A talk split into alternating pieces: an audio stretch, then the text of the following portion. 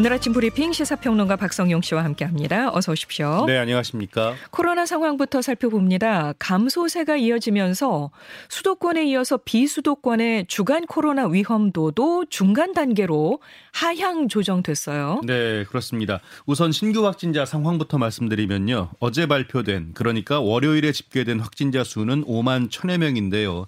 일주일 전인 지난달 26일보다는 2만 9천여 명이 줄어든 수치입니다. 오늘 발표될 신규 확진자 역시 5만 명 안팎이 될 것으로 예상이 되는데요.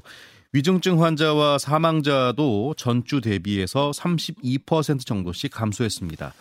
신규 확진자가 10만 명 이하로 유지가 되면서 안정세를 일단 보이고 있고요. 네. 더불어 전국 감염병 전담병원의 병상 가동률은 21%로 낮은 수준을 유지하고 있습니다. 이에 따라서 비수도권의 주간 코로나 위험도도 중간 단계로 하향 조정됐는데요. 지난 1월 셋째 주부터 높음 단계로 상향된 지 15주 만에 낮아진 겁니다. 방역 상황은 안정적인데요. 하지만 방역 당국은 이 거리두기가 전면 해제됨에 따라 확진자 발생 추이가 변화될 수 있다는 입장인데요. 따라서 발생 추이 변화를 지속적으로 지켜본다는 입장입니다. 새 변이의 출현도 변수고요. 그러니까요. 이 코로나 이후에 변이가 계속 등장을 하고 있는데요. 예, 그렇습니다. 어, 이번에는 스텔스 오미크론보다 확산 속도가 20% 이상 빠른 것으로 알려진 오미크론 변이가 국내에서 처음으로 확인됐다면서요. 네, 그렇습니다. 하위 변이가 계속 나오고 있는데요. 예, 예. 지난달 16일 미국에서 국내로 들어온 50대 여성이 BA 2.12.1 변이 확진 판정을 받았는데요. 백신 3차 접종 완료자로 기존 오미크론 감염자와 다른 특이 증상은 일단 보고되지 않았습니다. 하지만 이 변이가 높은 전파력을 갖고 있다는 게 특징인데요. 네. 오미크론보다 전파력이 20%가 센 스텔스 오미크론, 이보다 전파력이 많게는 27% 정도 더 센 것으로 알려졌습니다. 이 변이가 독성이 강한지는 확진되지 확인되지 않았지만 이 변이가 확산 중인 미국에서는 지난주 확진자가 한 달 전보다 70%나 늘었습니다. 감염되거나 백신을 맞아 형성된 면역을 회피한다는 연구 결과도 아, 있고요. 아, 그래요. 예. 예. 관련해서 방역 당국은 이 같은 여러 변이에도 백신은 효과적이라면서 접종 완료를 거듭 당부했습니다. 이런 가운데 최근 네이처에 실린 미국 예일 의대 과학자들의 논문이 관심을 끄는데요. 신종 코로나 바이러스가 인간의 폐에 감염되면 사이토카인 폭풍이라는 면역 과민 반응이 나타나서 치명적인 폐렴을 유발할 수 있다는 내용입니다. 어려운 말 나왔네요. 네, 그렇습니다. 어, 다만 연구진은 다행히 차단 표적 경로를 찾아냈다고 하는데요. 이 경로를 막으면 사이토카인 분비와 폐렴 진행이 억제된다는 것을 동물 실험에서 확인했다고 했습니다. 아, 이런 연구가 안전하고 빠르게 적용이 되면 좋겠습니다. 그렇습니다. 예. 그런데 한 달째 봉쇄 중인 중국 상하이 아파트에서 한국인 주재원이 숨졌다는 안타까운 소식이 들어왔어요. 네, 그렇습니다. 상하이 한인타운 인근에 있는 민항구의 한 아파트인데요. 아파트 관리사무소 측은 혼자 살던 A씨가 전체 단지 주민을 상대로 진행되는 코로나 핵산 검사를 받지 않자 A씨 집에 찾아갔다가 숨진 A씨를 발견한 것으로 알려졌습니다. 이 아파트는 지난달부터 계속 봉쇄 상태였고요. 한국 프랜차이즈 업체 주재원인 A씨도 회사에 출근하지 못한 채 자택에 홀로 머무른 것으로 전해졌습니다. 중국 공안이 현장에 출동해서 사망 경위 등을 조사하고 있는데요. 주 상하이 총영사관 소속 영사도 현장에 나가서 조사에 동참하면서 이 공차, 공정하고 객관적인 사망 원인을 조사해 달라고 요구한 것으로 전해졌습니다. 네, 네.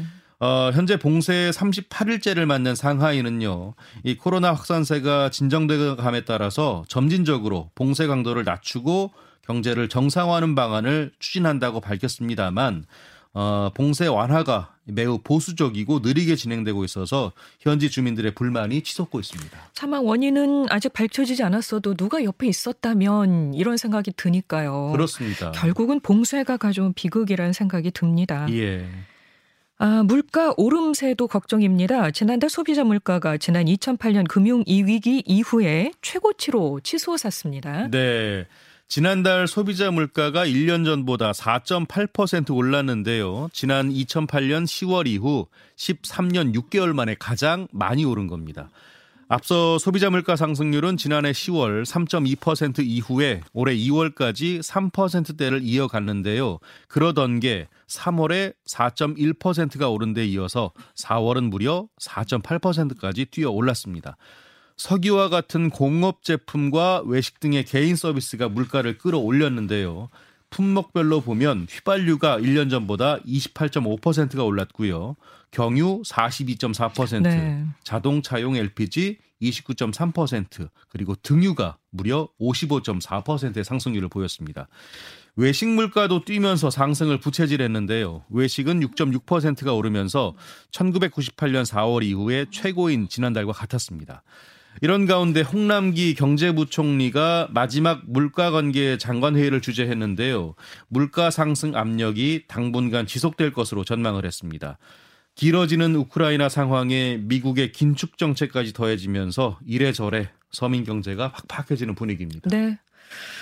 다음 소식 갑니다. 인천에서 층간 소음 문제로 흉기 난동 사건이 일어났을 당시에 부실 예. 대응 논란을 일으켜서 해임된 경찰관들이 있죠. 예. 어, 아마 기억들 하실 텐데 직무 유기 혐의로 검찰에 넘겨지게 됐습니다. 네. 두 명의 정직 경찰관은요, 말씀하신 대로 지난해 11월 15일 인천 남동구의 한 빌라에서 흉기 난동 사건 당시 이 피의자가 흉기를 휘두르던 현장에서 벗어나 피해자를 보호하지 않은 혐의를 받고 있습니다. 관련해서 인천경찰청이 이들을 직무유기 혐의로 불구속 입건해서 오늘 검찰에 넘기기로 했는데요. 현장 CCTV 같은 증거 자료를 토대로 판단한 결과 직무유기의 고의성과 혐의가 있는 것으로 판단을 했습니다. 또 외부 인사들로 구성돼서 송치 여부 등을 자문하는 수사심의위원회도 이들에 대한 송치를 권고한 것으로 전해졌습니다.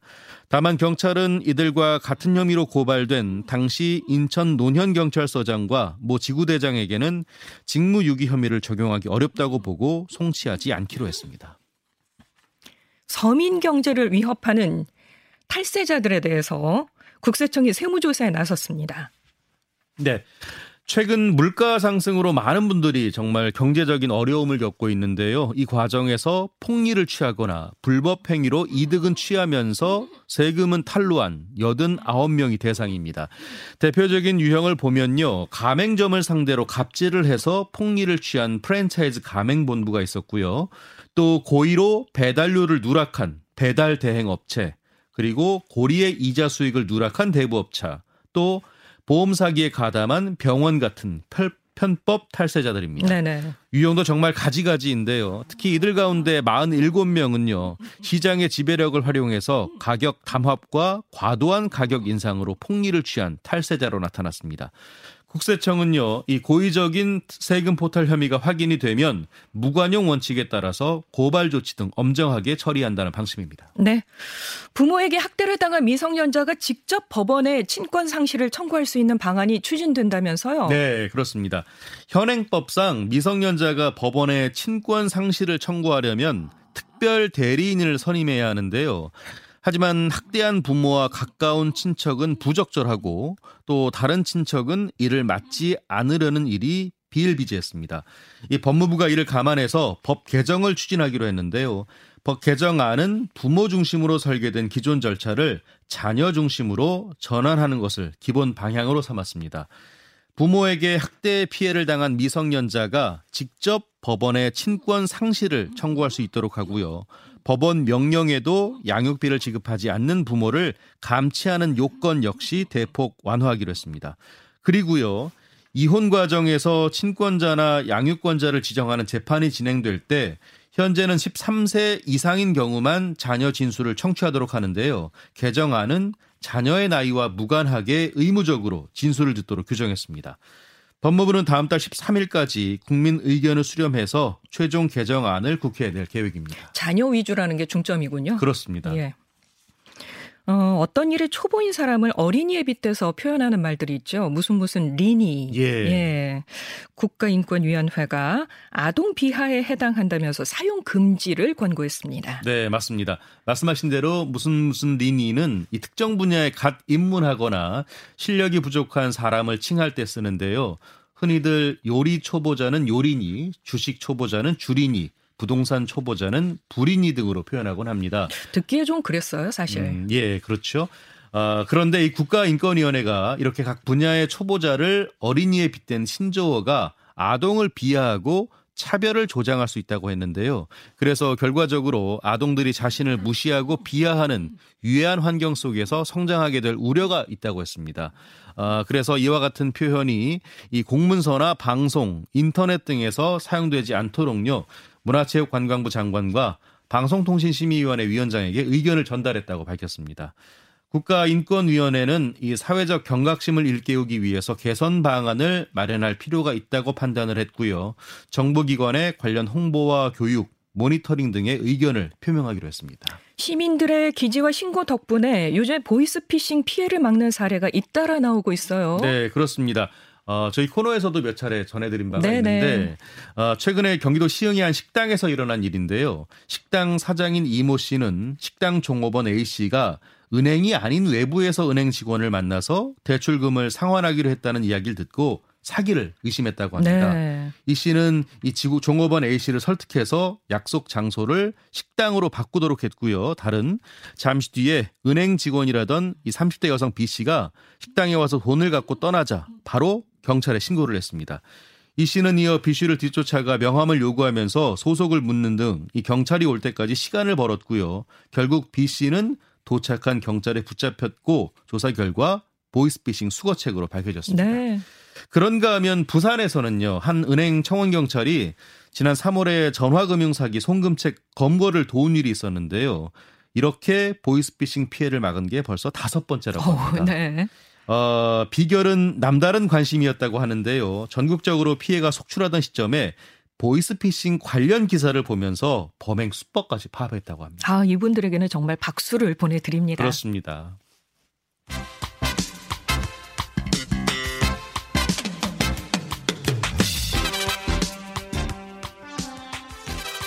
스포츠 뉴스 전해드립니다. 굿모닝 스포츠. 프로야구계 불미스러운 사건이 또 발생했습니다. 이번에는 코치 사이에서 발생한 음주 폭행 사건이네요. 네. NC 구단이 자체 조사를 진행한 내용을 보면요. 한규식 코치가 어제 새벽 대구의 한 술집에서 함께 술을 마시던 용덕한 코치를 말다툼 끝에 때린 것으로 파악이 됐습니다.